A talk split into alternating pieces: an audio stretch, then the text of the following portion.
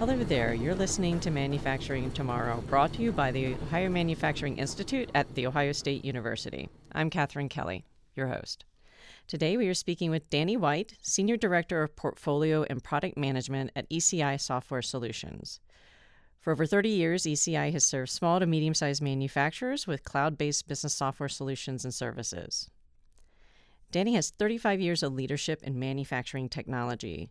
Prior to ECI, he was VP of Product Management for Epicor Software and has worked for notable companies like Texas Instruments, Merck, and Autodesk Software. Danny received a bachelor's degree in industrial and systems engineering from Texas A&M University and currently serves on their advisory board. Danny, welcome to the show. Thank you, and good morning, Catherine. From your perspective, what does smart manufacturing or Industry 4.0 mean to manufacturers, at least those that you are, are working with? Great, great question. There's a lot of ambiguity in these terms, especially around technology uh, maturity and adoption. Um, it's about sensing factory data to make better decisions and trigger actions in real time. Um, to one manufacturer, that might mean simply connecting machines to monitor machine uptime um, to another manufacturer, that might mean using predictive analytics to prevent downtime. And we see some amazing applications of that. I've had, for example, a customer utilizing drones for cycle counting. Um, ultimately, the objective of Industry 4.0 is simply about improving business results using technology and data. Great. Uh, what are the immediate as well as the long term benefits for um, small to mid sized firms in particular to adopt these types of advanced technologies? Well, the immediate benefit is competitive advantage. Um, SMBs have long been late adopters of manufacturing technology, especially advanced technologies. But with the reduced upfront costs of SaaS and cloud solutions, these technologies are, are now much more accessible uh, to them, and it really gives them opportunity to set themselves apart. Um, a great example that's been evolving before our eyes is additive manufacturing. Previously, the cap the capital expense uh, limited large companies, and now we see uh, virtually every factory will have some form of additive manufacture on their floor, no matter how big or small. Ultimately, the benefit long term is future proofing businesses and businesses that uh, wait risk being left behind. So when they contact you and you know they finally make that leap, I mean, when is what is the usual um, you know um, push that that they are? Is it are they getting it from the OEMs? You know, their customers when they finally make that decision. I think ultimately what we see most now is the the market trends and headwinds that manu- manufacturers are facing really are creating a case for action. And so they see what's happening around, they see the world transforming to cloud, and ultimately that motivates them uh, to at least dabble in advanced manufacturing technologies, and then they see how accessible it is to them. And can this ad- can the adoption be incremental, or does it require a full blown overhaul of their existing operations? Uh, always think big and start small would be my guidance. It starts with a strong case for action. I mentioned that we see a, there are a lot of catalysts for that in the environment today. Uh, getting buy-in from the shop floor to the top floor, as they say, is key. And early wins are key to getting teams on board. So ultimately, incremental is really better than full-blown overhaul. That getting buy-in sounds like that is probably one of the most crucial steps in that. Exactly. um, so, what what are some of the case studies of, of manufacturers that that uh, have done well with that type of transition? Uh, it's a timely question. We recently held an in-person customer advisory board in our Fort Worth headquarters, and uh, the customers did voice the headwinds that I mentioned around labor and skills gap, supply chain disruption, and price inflation, pervasive challenges right now. On the bright side, they uniformly reported strong growth. And one of the drivers for that is reshoring. So um, when we think about the case studies that we see, we think about those headwinds, but we also are looking for opportunities to help them bolster their growth. So smart uh, manufacturing technology like analytics and IoT are really helping fuel that growth. Uh, based on a number of discussions I've had with manufacturers, um, you know, there there seems to be this distrust of cloud-based services. Uh, how do you convince them that their data will remain secure and that they'll be able to reliably access their information? You know, that, that's a really interesting question at this time. We have seen the same resistance over the years. However, we're really starting to see customers look for guidance on cloud security. And with credible, credible guidance, it's easy to become a trusted advisor. And in regulated environments like ITAR and CMMC, the demand for this guidance is even greater. So ultimately, data is more secure in a cloud environment like Azure or AWS, and it's up to us to help them understand. And then uh, I know that there's been a lot of guidance through the, uh, you know, the, the NIST 800 171 regulations too. Mm-hmm. Exactly.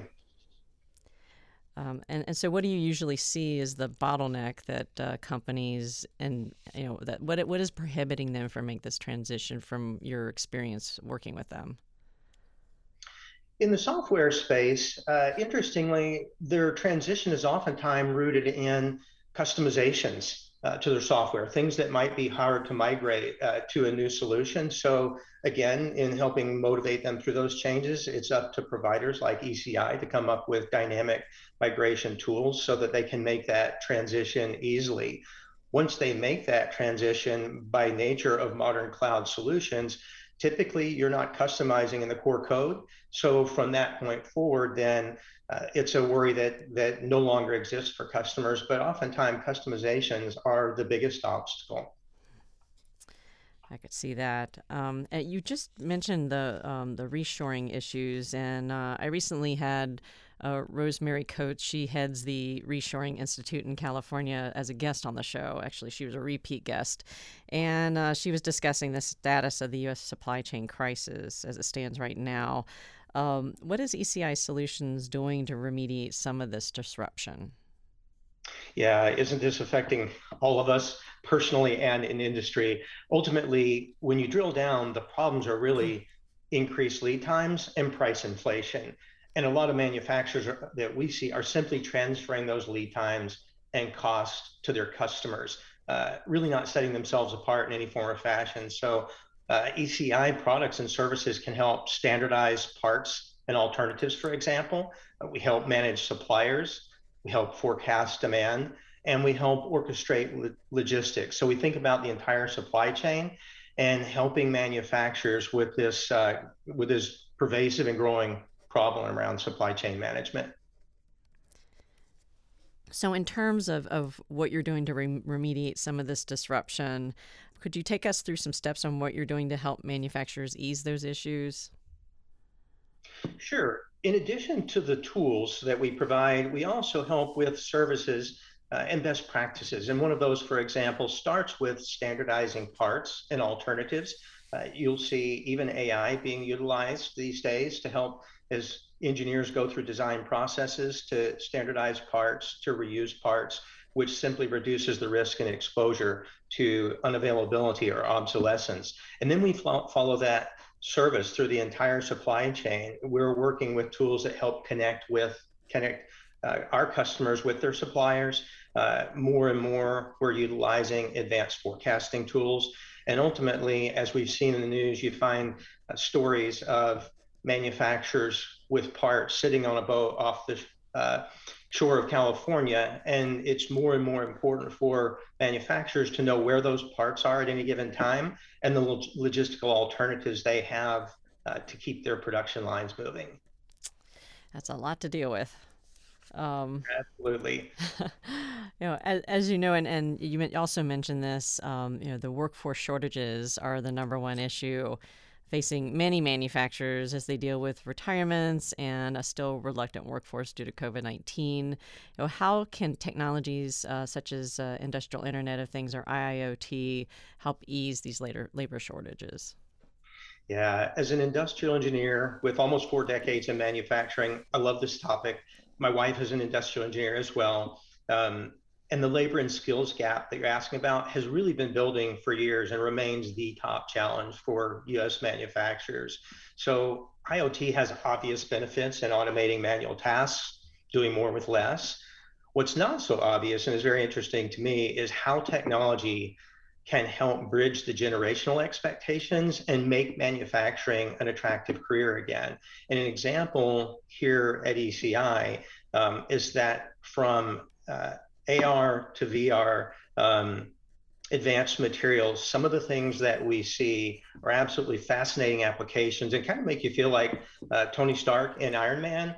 And manufacturing should absolutely be, be a compelling career path uh, here in America again. It's our job to sell it. I completely agree with you on that one.